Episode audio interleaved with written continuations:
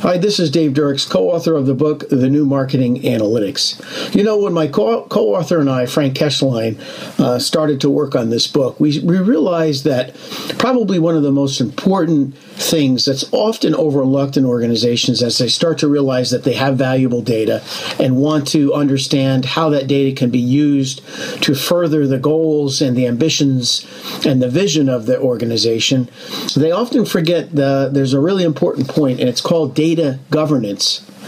Data governance is, as we simply define it, is really sort of the rule of law, um, the structure and the processes of how information is shared and is used and is managed across the enterprise. Now, we've often said this, I've said this in previous video clips. Uh, oftentimes, I've seen over the years in various companies that I've worked with that uh, information is very siloed. Uh, different departments, different regions of the company, uh, different divisions, and even different parts of the globe. Um, the, everybody harbors data pertinent to where they are specifically, but it often remains very siloed. The other uh, challenge that's that's there too is that often you have different data systems. So you have um, uh, one data system that can't talk to another. So it might be often uh, difficult to share data necessarily or easily between different parts of the organization because they don't use the same systems. There are a whole host of issues that really need to be cleaned up and worked out uh, before a whole lot of money and effort are really spent on making data analytics and, and eventually marketing analytics work to help drive revenue and drive profitability in an organization.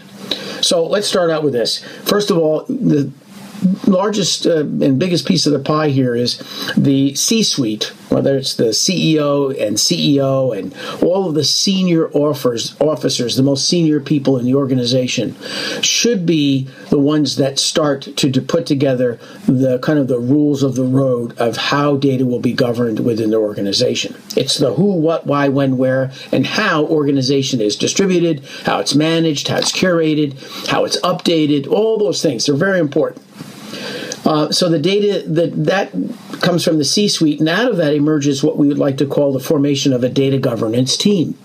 The data governance team is really the key team that manages and works through data issues on an ongoing basis. It's sort of a permanent cross functional team made up of people from across the organization who have interests in the data. And, you know, once it becomes known that we want to share that data, that we don't want to silo that data, we want to figure out ways to partner with other parts of the organization so we can all learn together how to further each of our areas uh, interests. Um, the data governance team is really designed to make sure that that happens. Uh, it's also the, the the key team that kind of referees issues as they come up, and invariably issues will come up in terms of you know new data streams come in. What do we do? How do we handle it? You know who owns what? How is data distributed? Whatever it might be, the data governance team meets on a regular basis, and in front of it are those issues that need to be resolved, and hopefully they're resolved, and you know you keep moving on. Um, once you have a fairly well articulated uh, strategy for uh, handling and managing data within your organization, and you set up a data governance team to manage it. Again, it's a cross functional team across the organization, so a lot of different people are represented there. The most important thing you can do after that is inventory all of the data that you have within the enterprise. You've got to catalog it. You've got to understand where it is. You got to understand what legacy system it might be hidden in. Wherever the data is, it needs to be inventoried. People need to understand what data is available, where it's at, um, and and how it can be accessed, uh, and all those things that are necessarily in, in order to be able to, to, to understand what are we managing, uh, why is it important.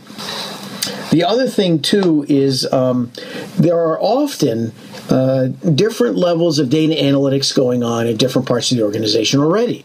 Uh, you know, we're not saying that there's no, you know, you're starting at ground zero. Oftentimes in a company, even mid-sized and larger companies for sure, there's a certain amount of data analytics work that's already going on, but it might be isolated to a specific department. Maybe just the marketing team is doing something around uh, marketing analytics, data analytics, but maybe other departments aren't.